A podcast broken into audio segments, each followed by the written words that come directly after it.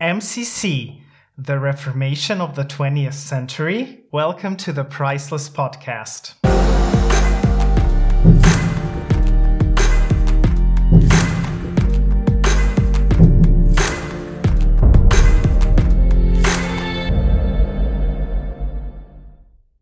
Hello, everyone, and welcome to the Priceless Podcast. I'm your host. My name is Michael Sechen. This podcast is made in partnership with the European Forum of LGBT Christian Groups. It is also supported by HMS. Subscribe, like, share, and also comment uh, in the section below. Axel, uh, welcome to the podcast once again. My name is Axel Schwaigert. I am the pastor of Metropolitan Community Church in Stuttgart, Germany. Um, I've been pastor of this church since 22 years now as part of this larger church of this denomination called Metropolitan Community Churches. MCC is 50 years old, uh, well, 52 years old now. One way would uh, would be to tell the story of MCC would be just starting at the start, uh, like uh, like it's in the in the uh, song by Julie Andrews. Let's start at the very beginning. Uh, we need to start a little bit earlier to understand how the world was in the 50s and 60s because the world was very very different in in those times. The freedom in our world especially in the religious world was was much less. The castro formed uh, that this famous street in San Francisco, the West Hollywood formed the, uh, in Los Angeles, and the Village in in in in uh, in New York it was still very, very illegal in the United States to be openly openly gay in the 50s. Um, there were clear laws against people like you and me. And so it was an underground scene, very much uh, governed by the mafia. The Stonewall Inn was in New York, a place where gay men met uh, but it was run by, it was a place of very ill repute, let's put it that way. Uh, and so two things happened in the same time at in, in, in the 50s and the 60s. Uh, that bar scene and the, the people that met there were very much suppressed. Uh, the police did raids after raids. If you if the police needed uh, a few arrests for their monthly statistics, they would run over one of those gay bars and uh, um, uh, and just just pick up and uh, no, they didn't pick up. They they arrested a lot of people. Lives were ruined uh, when they were uh, arrested because the next day their names were in the in the newspaper. They would lose their job. They would lose their family, they would lose their reputation, they would lose everything. So it was not an easy time to, to be gay in this time on the on the second level in the same time there were already early political movements there were al- always gay people who wanted to live their faith too not only just to separate from their abusive and hurtful faith uh, experience of the past but who want to live their, their faith. And one of those people was a, a young uh, pastor called Troy Perry. Uh, Troy Perry is the founder of MCC, or then became the founder of MCC. He was part of a Pentecostal church movement. Very much early in his life, became a preacher, grew up in this in this uh, very spirit led uh, uh, experience of church, and married very early, ha- had children. Uh, but also had a gay experience and a gay life his marriage broke. Uh, he wasn't able to see his children for a long time. Uh, he was thrown out of his church, of his faith, of everything he, he was and, and believed. Basically, what happened uh, at, at one point was, and that was in the year before Stonewall, Troy Perry ended up in a, in a prison cell for a night with another guy. And this other guy at one point during that night said, "It's it's all horrible. It's it's all it's all a catastrophe. Nobody loves me. My parents do not love me. Uh, my society do not love me. Those people around me, my friends and colleagues, uh, don't love me, and God doesn't love me."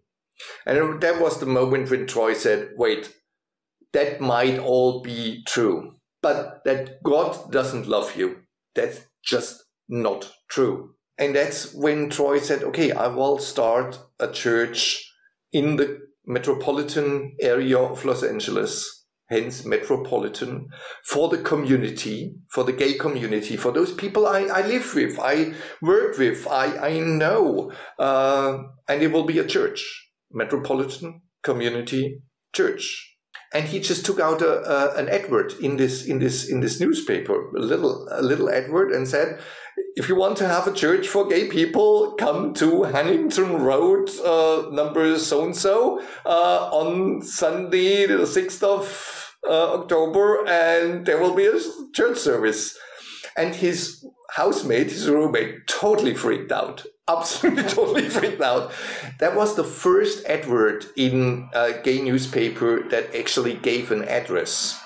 The community had just waited for this moment to happen it's really interesting uh, uh, to to see this little church grew within weeks uh, to a place where uh, you couldn't hold the services anymore in, in a living room. So they had to look for rented places. And I think his main sentence at that point was God doesn't have stepsons and stepdaughters. God doesn't have stepchildren. That was more than a than a reformation of church. That was a revolution. That was just mind blowing. People suddenly could come together and express their faith again. Uh, in 68, it was, it was the first service. In, in 72, we already had uh, 35 groups and churches meeting all over the United States. The other churches reacted very very badly as it was to to expected so uh, the the reaction from the other churches were were really wild. It started from from uh, uh, preaching against against this this this new group. Uh, uh, it, it sparked a whole wave of anti-gay and anti-homosexual uh, rhetoric the early MCC uh, bought in 1970 um, a very rundown church building. Uh, renovated that and therefore owned the first building of uh, uh of a gay of a queer group and a queer church in 1973 only three years later the church was burned, burned down. It was very clearly arsonage. It was very clearly an, an attack to this church. Uh, in uh, the first four, uh, first few years, uh, several of our buildings burned down, and and there were life threats. Uh, and they all came from the religious right. In the early idea of uh, of MCC, the gay community at that time was very male orientated, and Troy's idea was very male orientated. The the first people who became pastors then in MCC were were men. Uh, but of course, very early, uh, women showed up in, in churches too because they have the same experience. Uh, they were thrown out of their churches when it became clear that they're living with another woman. Uh, they wanted to live their faith and they were always part of this gay revolution. We must not forget it was lesbians who supported Stonewall. It was the trans community that supported Stonewall. In the beginning, they even discussed if they would ordain women it's just amazing. It's just amazing. They just came out of this experience of being thrown out of a church because they were gay, and then they started to. Well, we we are not so quite sure if if women can be because they just brought their own history with them. So those women had to had to fight for it. And one woman, uh, one of my religious hero, Freda Smith, challenged them. Really, literally challenged them and said I want that in the bylaws of this church, every every uh, uh, uh, everything that that is male is uh, everywhere where it says he or man, it will uh, be substituted for he and she and men and women. We also realized God is not he, which then led to this whole discussion about yeah, there is female images of God we can talk about. Freda Smith and Nancy Wilson, those early leaders uh, who were carrying the, their churches, had to fight that. And they won against us men. And I'm so grateful for them. Really, Freda is my religious hero. There was not only the gay movement, but also the, the sexual revolution. Just at that moment in the early 80s, when we then started as a church talking about theology again, because before that it was just about living and being and suddenly being allowed to, there was this thing that happened that young people suddenly, young, young men suddenly became ill. When they later found out it's a virus, it's HIV, it's the, this, this, uh, and for, for a while, it was just like, it was the, the, the big shock of the gay community. And then the dying started. If you had a diagnosis of HIV and AIDS, it was a, a death sentence my very dear colleague Jim Mitulski tells us uh, he was the pastor of MCC in, in San Francisco at that point, which was one of the ground zeros. He said, if you didn't go to church uh, for four weeks and you came then back, uh, uh you didn't ask uh, who died. You asked who is still living because that was the shorter list.